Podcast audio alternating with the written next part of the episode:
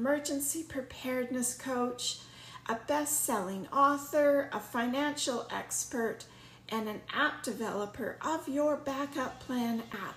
And I'm located here in Vancouver, BC. You can expect product reviews, workshops, tutorials, some tips and tricks from our interviews on my channel with real life people and their real life stories. So if you're new here, go ahead and click on the button um, to subscribe. I'm so excited for this week is our interview with Chris Meyer, an estate lawyer in Vancouver, BC, and he's going to give us the real goods. The real goods of some tips and tricks on saving money and getting a plan in place to protect you and your loved ones. Well, hi guys. This is uh, Watson Goepel in Vancouver, and we're going to interview Chris Meyer from Watson Goepel, and he is an estate lawyer, and I'm so excited to talk to him today to tell us a little bit more of the tips and tricks of getting your will done and why you should. So, hello, Chris. Hi, good afternoon. This is Chris Meyer from Watson Goepel, and um, let me get my. It's all caught on the bottom of it. Come on out. Okay. Now we can. Everybody can hear us okay, and Welcome, Chris. I, I'm excited to be here in Vancouver with you today and talking about wills and power of attorneys and all that stuff that you do in your sleep, I'm sure. Never in my sleep. so, Chris, um, I think the first question that we probably would like to talk to people is we're going to have listeners from all over the world, not just Canada. So we have to try to talk about you know, having a will is probably the same in most countries. Having no will is probably the same in, in all countries where it's complicated to fix if you don't have a will. We know what it is in Canada. It's horrible. Dying intestate. Um, what would you say to people if they're thinking, well, you know, I think I'd like to get a will, but why should I? I don't have anything anyways. Well, I, I, guess I'll preface my comments by saying that I think in some jurisdictions wills aren't necessary because the, by statute it determines where the property goes. But in all common law countries, wills are essential. So the reason why you should always have a will is because whether you realize it or not, when you die, you own property. It may not be a lot of property, may not be a house or, or a condo or a car, but you own personal belongings, you own probably a, bank account even if it's small, and you need someone to make decisions regarding your funeral, people to deal with whatever you have. And the easiest way to do that is to pick someone you trust to make those decisions for you. If you don't, then someone will have to apply for administration of your estate perhaps, and it may not be the person you would have preferred. And you know, most of us have things that may not have any financial value, but may have real uh, sentimental value. And you may want to leave that, make sure that goes to someone who you really like or who you think should have it. If you don't, you know, the person that's looking after your stuff might think this is of no value and either throw it away or give it to the Salvation Army. Right. And that's not what you probably That's not what anybody wants.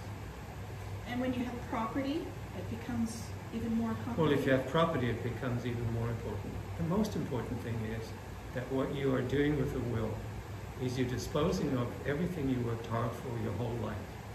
So why would you want someone else to make those decisions for you? Because if you don't have a will, in most common law countries, there's a statute that provides where the estate goes. You may not want that. You may want it to go to a charity rather than to friends or family. You may want to be cremated rather than buried. There's a whole bunch of things that you may want that should be covered in a will. With your wishes. wish your wishes. Um, what about, um, a will, having a will, but it's out of date? Well, wills never get out of date, but they may not have all the provisions in them that you want. Uh, once you've signed a will, it's good for the rest of your life, but we always encourage our clients probably to review the will every two years because people die, people have children, people get divorced, people get separated. And while I'm, I'm allowed to ramble a little, am I? I mean, obviously, if you have children, it would be a crime not to have a will because you want to make sure you name the right guardians for your children. You want to make sure you set up trusts for your children. There's a number of considerations you should have if you have children. It can only be dealt with in a will. Well, they can always be dealt with outside the world, but then it's not your choice. It's the government's choice or some other individual who you may not think is the appropriate person to be the guardian who will make those choices. And I always talk about in my podcast about how maybe you don't want just one guardian. Maybe you want a team to look after your children, someone to pick them up on the weekend and take them away, or somebody to take them as a break for, for the person that has them 100% of the time. Or Well, maybe, having a responsibility as a guardian is a huge responsibility, but it becomes more and more legally and technically cumbersome the more guardians you appoint. We often suggest that a couple be appointed as guardians, but then of course the question is, if there's a divorce, would you want either of those parents, either of those people you picked, would you want either of them to be the guardian or do you want to go on to the next group of guardians? So we always say, name a guardian or guardians, but always make sure you have alternate guardians.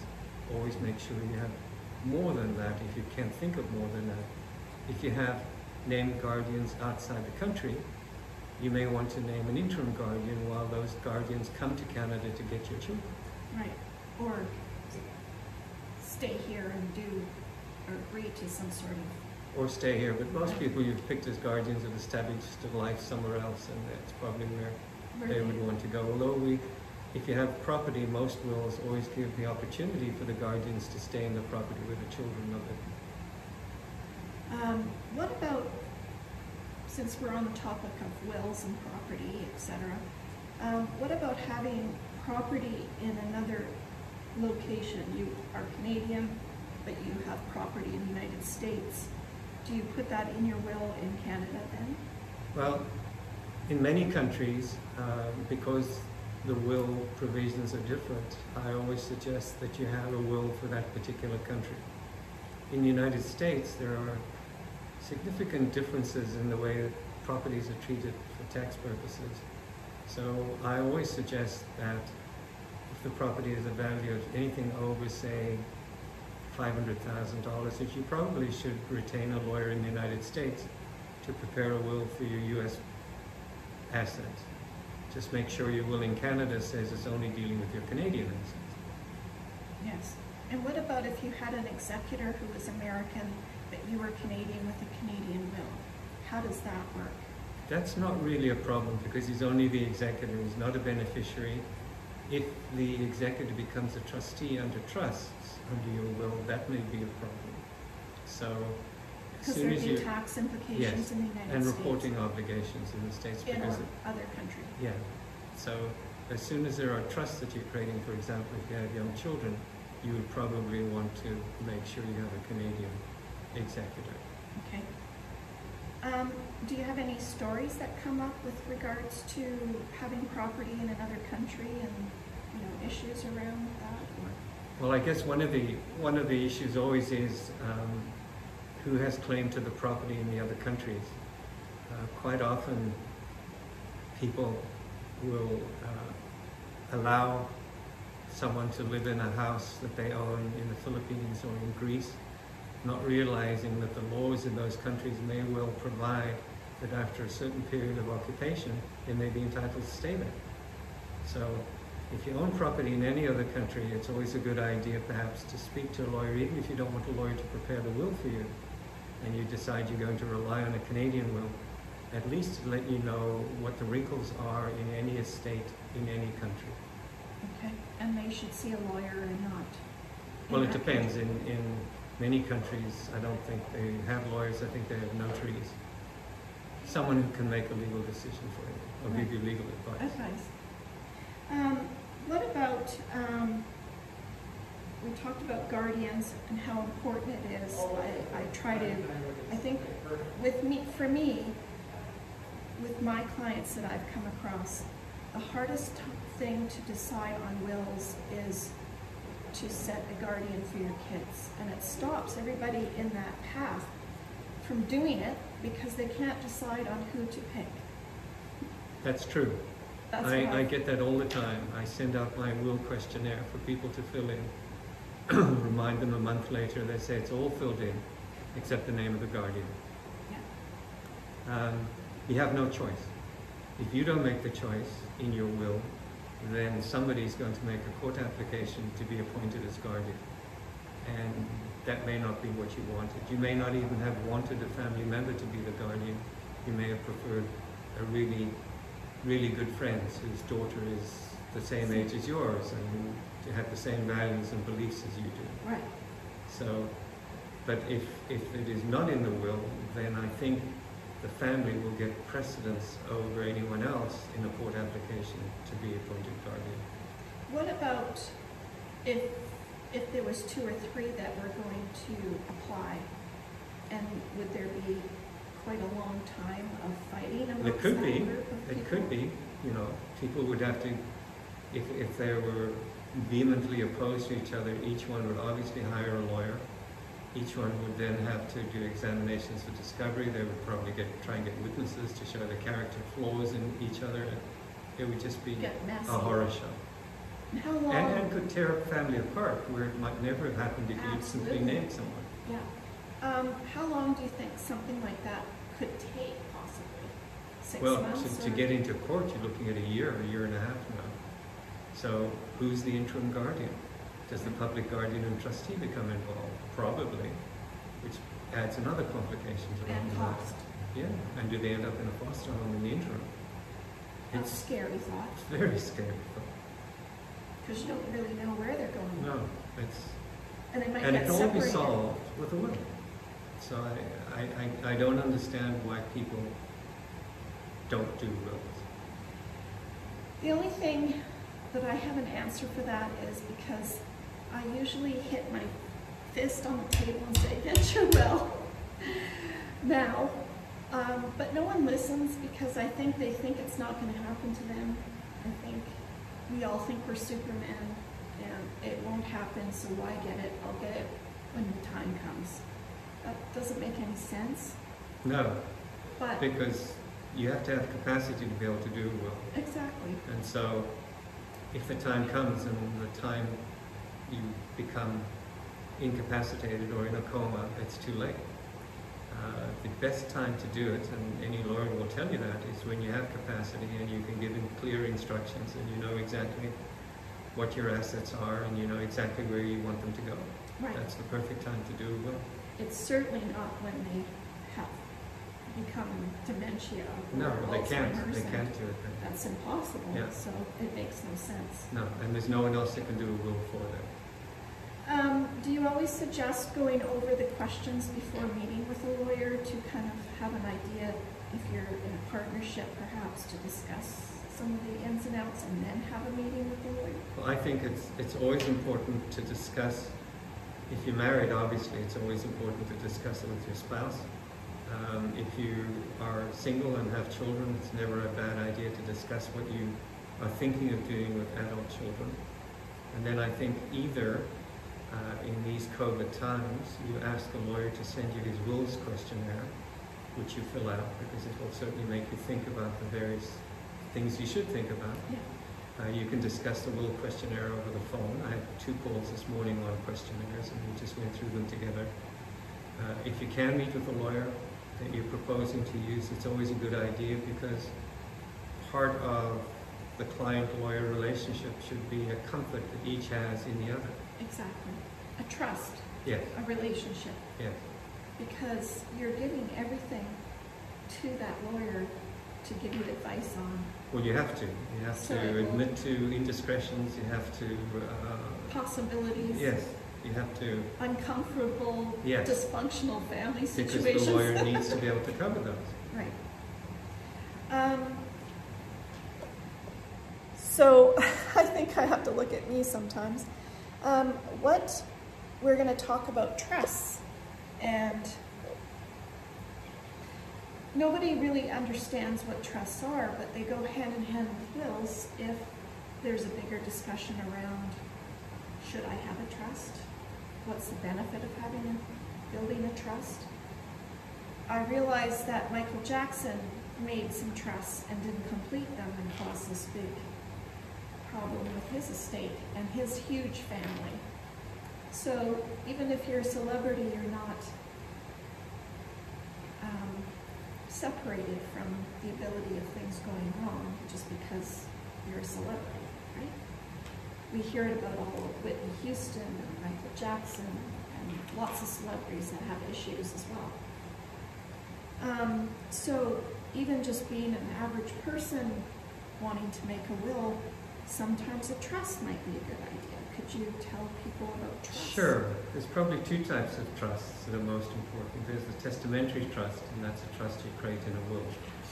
So if someone comes in to see me and has children, depending on the value of the estate, we may create a separate trust for each of the children that says the money is held in trust until a certain age. I think 25 is a good age. Uh, by then they're relatively mature and they've already gone through probably university or post-secondary education if they're going to do it. And they'll look after and value the money a little more. Mhm. Uh, if it's a lot of money, sometimes we say you get half at 25 and half at 30 or whatever. Uh, the magic of a trust again in a will is you can create whatever terms you want. But what it does do then is it, it allows the, the trustee to distribute money from income or from the capital to look after that child. Well, it's going through a very difficult time because it's obviously at that point it's an orphan. And so uh, it's a troubled time. So trust there creates some security for the children and you as the parent know that you've appointed a trustee who you trust implicitly and you know that they are going to have the best uh, interests of the children at heart. In fact, a lot of people when they make wills also do a letter of wishes to the guardian saying, these are the sorts of things I want you to, to look after and look for in my child and this is the type of education and upbringing that I would like the child to have. Then there are trusts that you create during your lifetime. you can have a family trust, or you can have a alter ego trust or a joint spousal trust, are usually the three trusts that you consider. The advantage of a trust, obviously, is that if you have assets in a trust, they're not part of your estate, which means whatever you do with the money in your trusts can be challenged as your will can be challenged. So typically the, the impetus for a trust is probably your accountant. Your accountant at some point comes along and says, uh, you know, financially, it would not be a bad idea for you to have a trust. Uh, to look after your children, perhaps your grandchildren, to do some more complicated estate planning. Uh, sometimes the trust will, the impetus will come from the lawyer. Excuse me, when some, when your client says, I have three children, uh, two of whom I really don't want to leave anything to, so how can you protect me? And one of the choices is joint ownership, which I'm not a big fan of, and the other one might be to create a trust. So for listeners out there, a trust is like a, it's like a corporation, I call it, or a, a box that you can put things into to go directly to that person that you Yes. want the trust to be for. Yes, And then the trustee is the one who manages that. That's correct. So you can have multiple trusts for each of your children. You could have, but it becomes very expensive and complicated then because every trust has to file annual financial statements, tax returns, things like that. It really is like a corporation. Yeah. So usually there's one trust that takes care of all the children. Uh, within that trust, you can again make wishes known, uh, who you want monthly payments to go to, who you don't, because most trusts are discretionary. So it means that none of the beneficiaries have an interest in the trust until, excuse me, the trustees decide it. During the term of the trust, once the trustee, the, benef- once the person who made the trust dies, then the trust document says where the assets go. So it's just like a will at that point. Oh, I leave so much percent to this person, so much percent to that person of the assets of the trust. Um, so could you have three children in one trust then? Yes. And then they could have, and you can designate, I want this for that person, this for that Yes. person. So that's really cost efficient.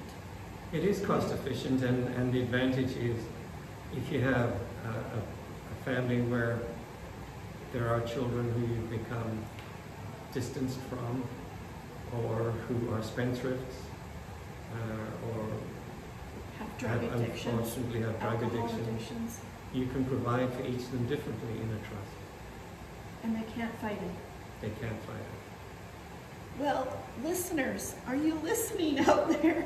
Because I know that there's a lot of people in that situation. Yes, more than you would imagine.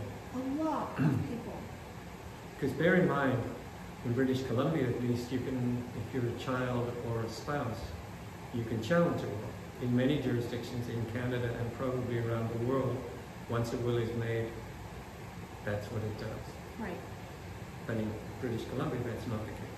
So, you know, the difficulty being is a will can be challenged and it can be held up in court for a really, really long time with the family fighting and arguing and It can. But a trust would make more sense if you want specific things. I also know that instead of you outlaying, uh, let's say you put two hundred thousand in for Susie Q in the trust, well, you could also stipulate how you want her, like you mentioned, you want her to have so much a year or so much every five years, or you could also give her an income You could, through that trust. yeah. And it would be taxed differently, correct? The tax, that any money left in the trust is taxed at the highest tax rate. But if you distribute it, the hundred dollars comes in and the trust pays out a hundred dollars, then there's no tax. Okay, so that's a huge benefit. Well, somebody pays the tax. And the other benefit, of course, is that if there's an adult child who either has a drug addiction or a disability and wants or has to be on a disability pension of some sort, that can be nicely giving them an income stream without them losing their disability. Yeah, if it's a completely discretionary trust. Bear in mind, you can do all that in a will as well. So really, you have to weigh your family dynamics, you have to weigh the cost of creating the trust, which is not insignificant, the cost of filing trust returns, you will probably need an accountant every year. Whereas all those things you can look after, you can create as many trusts as you want in your will as well. So it really is I always, whenever anybody raises the idea of a trust, my first question always is, have you talked with your accountant about this? Because I don't want to take a, fairly sizable uh, retainer and fee if really it's not necessary. Right. I, I do know that, thank goodness, a client of mine was on a disability pension and she was lucky that her dad put money in a trust for her so she could continue getting, receiving her disability pension from the government. Yeah, it's called a Henson Trust. Otherwise, for the listeners out there, there might be something in your country where if you're on some sort of disability pension or receiving disability benefits of some sort, you have to make sure that you're not going to lose that based on the assets or, or um, assets or liabilities perhaps, um, that you receive from the person that's passed away. Does that make No, that's sense? correct. I mean, if you have an inheritance and it doesn't go into a trust and you're collecting disability benefits, those disability benefits might stop until you've used up the inheritance. Whereas if you have a Henson Trust, which gives the trustee complete discretion as to whether, or when, and how, and how much to distribute to the beneficiary, they can usually distribute money from the trust to the beneficiary without affecting the disability benefits. And that's huge. That's huge. And you know, we don't know what listener is listening from UK or wherever, but everyone should be also investigating what, if they've heard this possibility, they should look at what that possibility looks like that in They that should country. certainly, yeah. But again, the Henson Trust can also be included in the will and in the trust. Okay. So again, it's a decision as to to- which one to use. Okay. Um, so a lot of people might have a will and no power of attorney for some reason. Because they don't really understand what power of attorney really does, I think. Well, most lawyers um, always talk about three pillars of any estate plan. Obviously, the will is one, but it only covers what happens to your estate and your assets when you die. What happens if you become incapacitated during your lifetime? Who's going to make those financial and who's going to make those healthcare decisions? So, a power of attorney will take care of the financial decisions, and in British Columbia, a representation agreement, I think in some jurisdictions is called a living will or a living trust. There's a number of descriptions, but they all have the same thing in common. They allow somebody else to make decisions with respect to your finances or with respect to your health. Some people are nervous about giving powers of attorney to someone because they're very powerful instruments. In fact, basically the Power of Attorney Act of British Columbia says an attorney can do anything that you can do that's legal, except a will. So that's huge power that you're investing in somebody. Uh, married couples will often obviously appoint their wife as, or husband as, as the attorney, and, but you should always have an alternate because you can't force someone to act as your attorney in a will or as your representative in a representation agreement. Another way of allaying that concern is there's no reason why you can't have joint attorneys. It's a little more cumbersome, but at least two people have to agree on a decision then. Or you can have what's called a springing power of attorney, which only comes into effect under certain circumstances, like uh, you designate in writing that you want the attorney to start using your power of attorney, or you become incapacitated and there's a doctor's certificate that says you can't make decisions yourself. It's a very, very powerful document, but it's a document that's very, very necessary. Uh, the representation agreement, many people think a power of attorney will allow you to make healthcare decisions for your for a person as well, for you as well. That's not necessarily the case. Um, I think you should have a representation agreement as well, especially if you have particular concerns about um, no heroic measures, for example, to keep you alive. A lot of people don't want that anymore. Yeah. And a representation agreement or a representation directive will take care of that. And what it does is it makes it much easier for the family because quite often there are arguments in, between family members and even court cases where someone says this person never wanted to be kept alive under heroic measures. Uh, they just wanted to be allowed to die in peace and with, with some dignity. And somebody else says, no, they wanted to be kept alive under all circumstances, and they end up going to court. That's all solved by a representation. And it's in the movies a lot.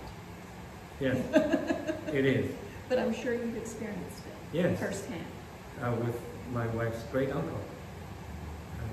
Very difficult decision to make. Made much easier if there's something in writing from the great uncle that says, this is what I want. None of the family can argue with that because typically it's signed in front of a lawyer or a notary. So he had capacity when he did it, so that's what he wanted. Right. What, what if somebody says, I'm fine, mom's fine, she thinks she's fine, she really has dementia, but have you ran into anyone that really wants to get this power of attorney done, but it might be just a bit too late, mentally wise? Well, it's always it's always a worry with elderly people taking any instructions. Um, there is there is a test that that lawyers uh, use at times, which is based on case law, to try and determine whether the person has capacity, whether they know family members, whether they know the assets, whether they know what a will, power of attorney does, where the assets go, who makes the decisions. all those things we try to do. I'm always happier if it's an elderly person if I also have a letter or even a phone call from a doctor saying, you know, this person still has capacity. Because it's one of the few challenges that you can make to a will is incapacity or undue influence, and they both go together with when someone has dementia. So that's huge, It's huge. Because that could really change, um, change the outcome as well as the whole years and years of fighting. Sure. perhaps, or- I mean, one of the worries about most lawyers is when they have an elderly, new elderly client coming to see them, and the client is accompanied by a, a child. Obviously, they have to send the child out of the room so that they can make sure the instructions they're getting are from the parent, not through from the child. so that it's not an influence. Exactly. That's, uh, that's really big because I see a lot of elderly parents, you know, starting to get dementia, and we just did a podcast on this, that, this week about the signs and symptoms, and, you know, it comes on so, usually so gently, so quietly, that even when you're around that person, you don't even recognize that they're starting to forget or whatever the situation is. And then all of a sudden, it becomes so big that they've already passed by that opportunity, that, that chance to maybe do a will or power of attorney, etc. Um, so if it's too late, what do you suggest for them? Well, if it's too late, the only solution I think there is is that you can apply for an order of committeeship, which is a court order that gives you the right to look after the person's finances or the person's health or both. So that's uh, very expensive. It can be expensive and, and it's, it's complicated by the fact that you need um, affidavits from two, well, this is for British Columbia, affidavits from two physicians who have examined the patient, let's say, within the last six months, and they both have the opinion that the person is incapable of managing himself or his affairs or both. And, you know, we all know how busy doctors are, Yeah. and uh, it can take four or five months of trying to get the doctor Just to to sign the affidavit, yeah, yeah. Very frustrating. And the cost, because they're gonna wanna be paid for that as well. Um, and the time to get a court order done It doesn't take long, because uh, it's, if it's disputed, obviously it's gonna take a lot longer, but typically, it's just an appearance in chambers, it doesn't take long. But it doesn't have to be done. If It Doesn't have to be done if people do will power of attorney They do what they're supposed to do at the beginning. That's right. So, um, there is an opportunity to get out of soda, so to speak, the quicksand by going through that system, um, and getting court order, but if, if we could do these three documents ahead of time, planning, when you have a proper mind, and you're not incapac, incapac, I can't even say that. Incapacitated. Um, but I think, I think that's the way people can save money is by having it done ahead of time and planning it and not waiting until something does happen because then everything costs money to fix. Yeah. But also, very importantly, is it prevents, hopefully, in most cases, it prevents any dissension between family members, which can be huge. Yes. I mean, people change when there's money involved. So if you've made your plan properly, the chances are uh, that that will lessen. Even better if you're making a will and you have adult children, that you tell your adult children what you do. Right. So everybody knows right from the start what's happening. And I've always said that it's great to have a will, but if no one knows where it is, that's not much help either. That's true. Well, you can, you can register a will. You don't register the will itself because that's nobody's business. But you can register a one-page document here in BC with the Department of Vital Statistics. It says you have a will, the date of the will, and where it is.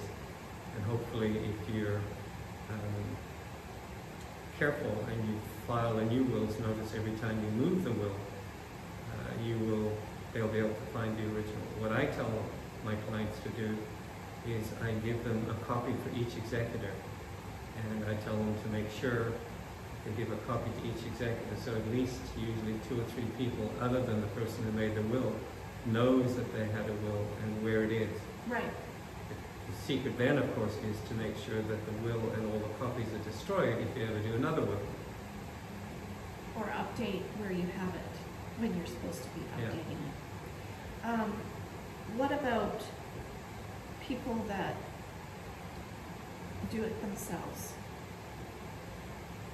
Well, basically, there's no reason why you can't do a will by yourself. The, the Wills Act is, is very, sorry, the Wills, Estates and Succession Act now, it is, you know, it just says it has to be in writing, it has to be signed by you, and it has to have two witnesses. Under the new Wills, Estates and Succession Act, even if that isn't the case, sometimes you can still persuade the courts under Section 58 of the Act in BC that whatever you prepared is a good uh, indication of what your last will was. So for example, if you Uh, corresponded with your lawyer and exchanged drafts and comments on the drafts, Yeah. and you finally got the fourth draft of the will and you phone your lawyer or email him and say, that's what I want, let's meet next week, and you walk in front of a bus the day after you do that, the lawyer could probably have that will approved even though it's not signed. So that's something. That's something, I mean, it's much better than it used to be. It used to be if it wasn't in writing and signed in front of two witnesses, it was wait, game over. um, a trust cannot be done on their own, correct? Sorry? A trust, Yeah. separate trust cannot be drawn up on their own. They need a lawyer to draw that up. I would think so, yes. And what about a power of attorney? That cannot be done on their own? It could probably be done on its own as long as the person who's preparing it, I don't know if there's such thing as a power of attorney kit. They just have to make sure that the power of attorney will cover what they want. The, the difficulty with preparing a power of attorney on your own is if you own property, it has, the power of attorney has to be acceptable to the land title office. And that usually requires being prepared by a lawyer or a notary with the uh, people you've appointed signing in front of a lawyer or a notary as well. So it's probably the better option to go so that you're hundred percent certain that it's going to work when you need it to work. It's probably a better idea, better idea to get a lawyer to do it. And, and so what would you recommend people to do to, I know what I would say, but let's ask you what you would think about finding a lawyer to do your will and power of attorney. What would you think?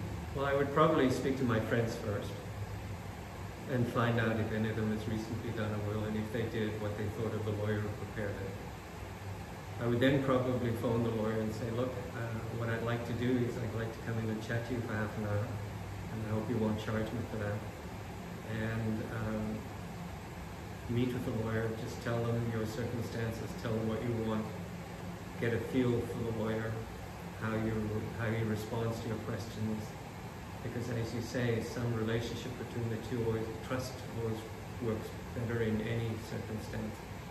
And that lawyer will also probably after that half an hour be able to give you a fairly good idea as to what his fee is going to be for preparing the document.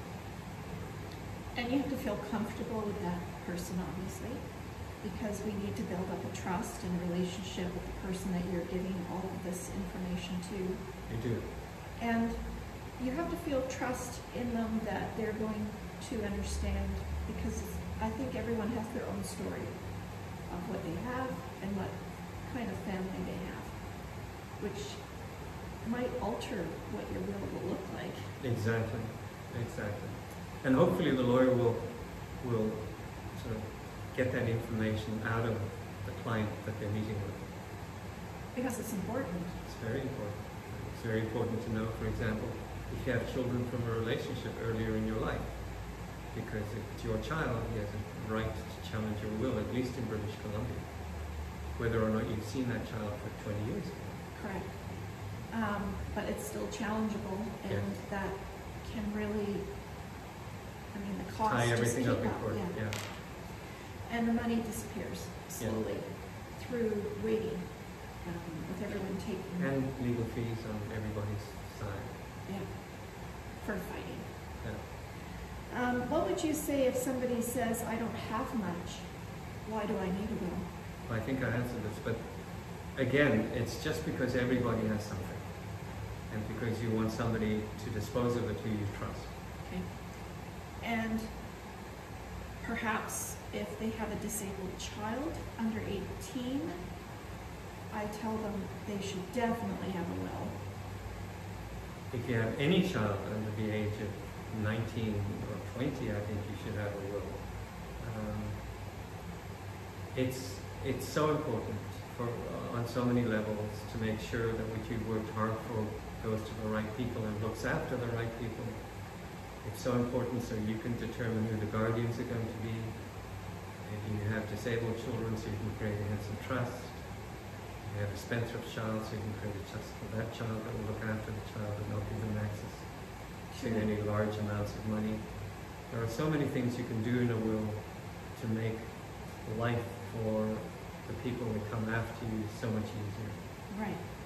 And I try to tell families they might have um, a child under 19 or even even older.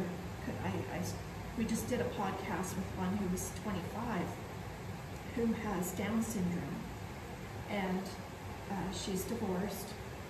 So that really becomes a complicated matter because now you've got a disabled older child as well as an ex. So how do you want that whole thing to play out? Yeah. So I, I always say to people, there are a whole bunch of choices to be made, but you need to make them because if something happened, it would really be a messy situation. It would be a very messy situation, and you don't want people to inherit a mess. No, as well as less money Yeah. because that plays into what you're able to receive or where maybe that older child is going to be living.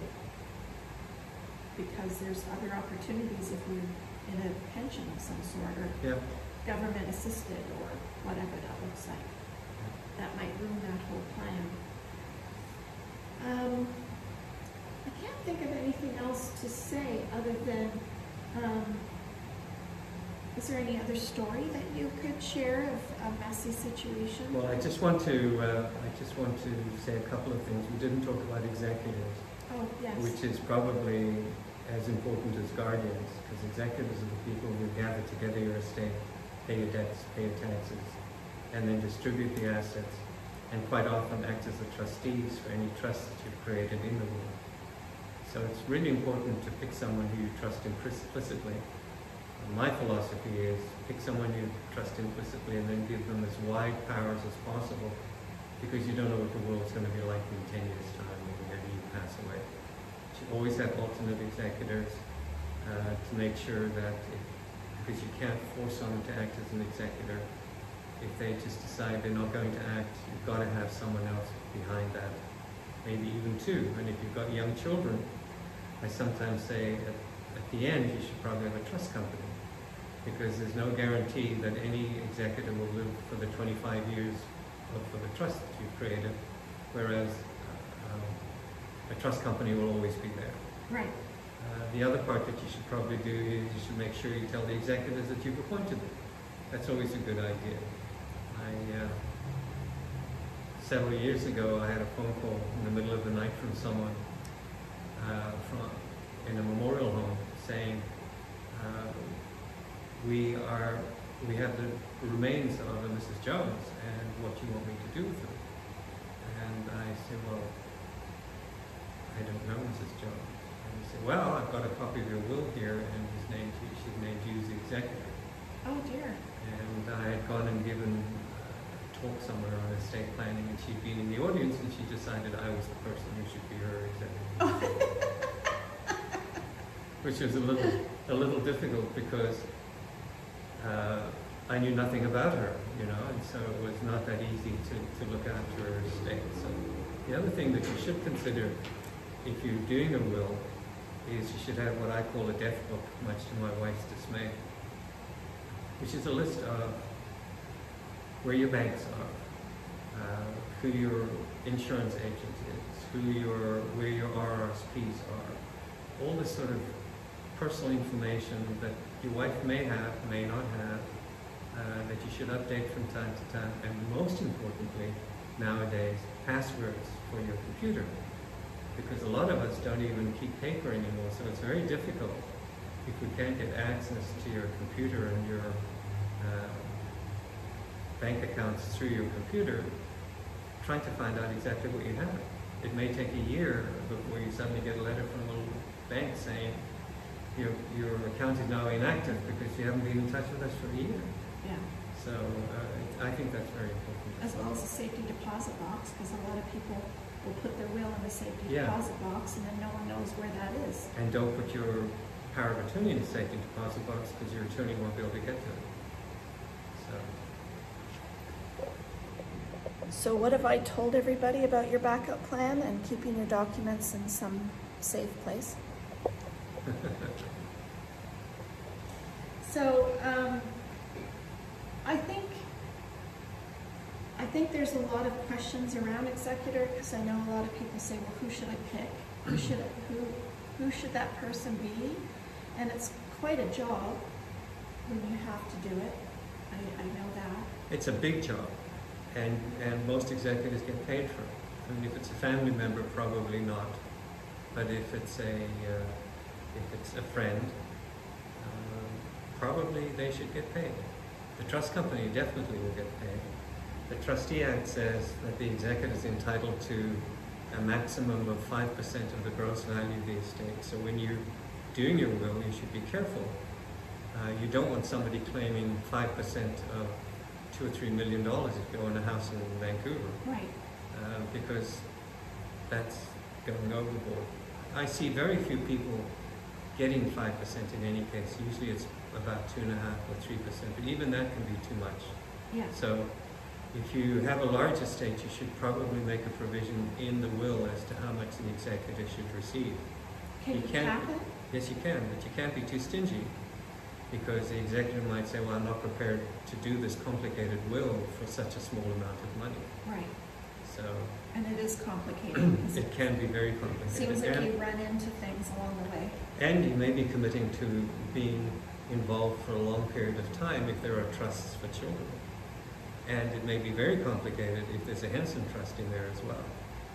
So there is an, an annual administration fee that an executor is also, a trustee is also entitled to.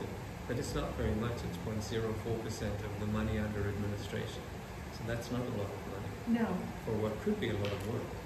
well, it- I'm sure it could be. So you Yeah. really need to have a friend or someone who's willing to take on You do. And don't forget, if you can't find a friend or anyone, a trust company will always do it for you, but they'll charge. And they don't, they'll do exactly what your will says, but they don't have any of the compassion that an individual would have for your family members, for example, as a trustee. Trust company just acts exactly what the law says. Which is sometimes good and bad. Yeah, sometimes people have a joint uh, executorship between a trust company and an individual. Oh, that would be kind of, Yeah, with the trust company making the financial decisions and then making decisions that are more personal with the input from the other trustee. oh, that would be really super nice, I think. Yeah, except you then have to pay the trustee and that's not inexpensive. Well, that was, um, I think, really, really informative for most people out there. I think the same old questions come up. I don't have a will because I don't have anything. I don't know who to name the executor. I don't know who to name the trustee or guardian. I don't, you know, I don't know a lot of things, but just start doing it. Well, don't forget, you can always change it. Right. Nothing's carved in stone in any of those documents. You can revoke a will, uh, a power of attorney. You can revoke a representation agreement and you can change your will a month after you do your first will. You're having second thoughts. Just tear up the one you did a month ago and have another one done. Right. And um, what if the person has a bank account and they've passed away and they need money to pay for the funeral expenses? Well, typically a bank will allow some money to be paid out before obtaining probate. Once you have probate, you can deal with the bank account. But before probate, quite often the banks will pay for a funeral. They'll pay the probate fees that you need to pay before you get probate. And usually they will also pay things like hydro, insurance, uh, various Expenses. Expenses that you need to keep safeguard the estate. But you have to apply. You have to go to the bank and with, with apply. invoices. It might take a while to, No, no, you just, get it out. well, what, I've been executor in a couple of wills, and what you do is just go to the bank and with your invoices uh, and say, this is what I need to pay because I need to safeguard the estate. Uh, or I need to pay this probate fees because I won't get probate unless I pay the fees. And that could be, a- can be a lot of money because it's around about zero point four percent of the gross value of the estate. So if it's a three million dollar estate, that's twenty-eight, forty-two thousand dollars, that's A lot. a lot of money, yeah. And that can be a problem, because sometimes, um, there may not be a lot of money in any bank account, and it's all property, but And investments. investment. So then, the poor executor either has to come up with the money himself as a loan, or try and get a loan through the estate. But Which banks will be really reluctant to lend any money until there's an order of probate. Because there could be a big fight or Yeah, something. so it could be, could be really complicated. Okay, so it'd be good to, for the executor, for, for you to know, the executor knows that they've taken on this job, especially beforehand.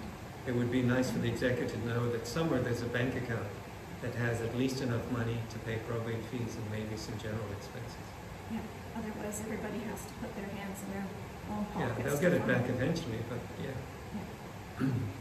Well, that's super. Um, I can't think of any more questions, but I'm sure that there would be. Um, and in the future, I'm sure that there will be.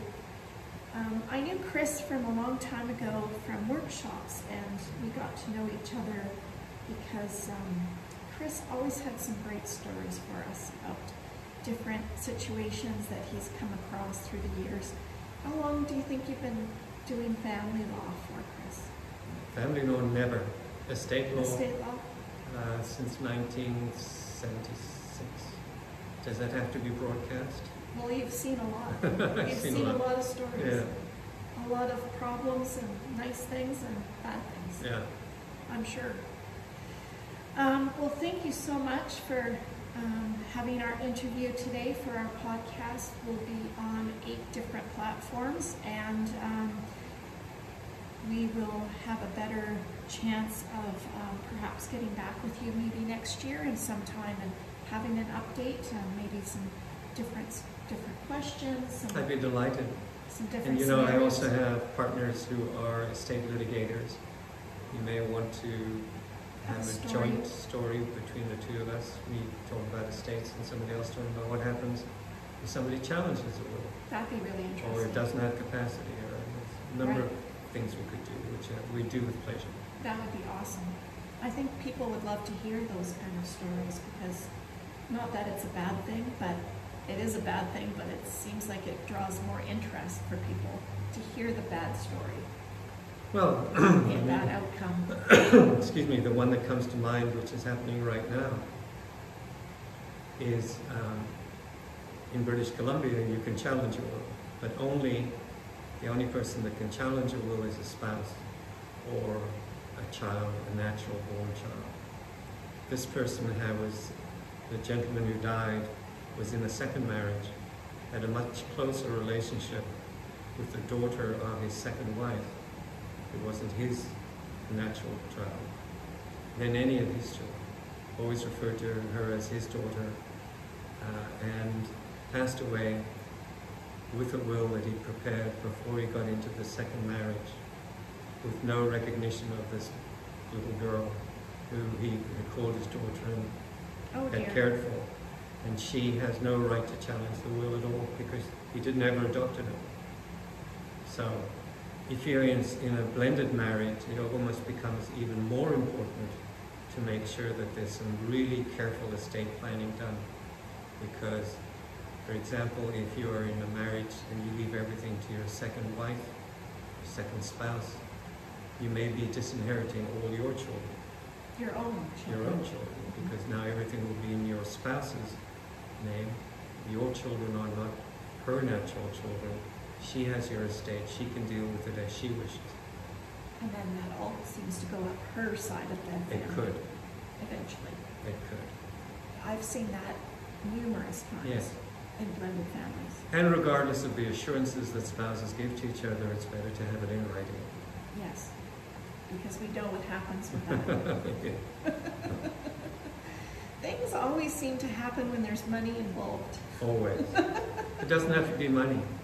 You know, sometimes I've known families that have almost split apart arguing about who gets the crock pot in the kitchen, or, you know, I mean, some ridiculous item Yeah, uh, that creates a lot of tension between family members. just like divorce. It Exactly. doesn't seem to matter what it is. It's, it could even maybe just be an object of some sort, but Exactly. It's a reason for people to complain and argue and fight about. Yeah. So we don't, we don't want that. No. Peaceful transition is Exactly. perfect. Exactly. So, well, thank you. I think we're gonna have a great twenty thousand and twenty-one next year, maybe out of COVID, maybe not, I don't know, but we can certainly talk about some situations where it did go wrong in the wrong direction. And I think that would be really awesome for our listeners to, um, It would be a pleasure. that would be great. And I will put Chris and Watson Goepel's contact information at the bottom for everyone, whether you're listening on, uh, going to be listening on Instagram or Facebook or YouTube, we will put the contact information. They do have three locations in the Vancouver area in British Columbia. They have uh, Vancouver, BC, West Vancouver, and of course Surrey. So there are three offices that you would be able to reach uh, Chris or the team um, if anyone is listening and they would like to um, hire Watson Goepel for any of their own business that they have coming up in 2021. So thank you everyone for listening to our broadcast this week, and uh, I'm looking forward to doing lots more with Chris and the team. Thank you. Thank you. Have a good day. Thanks.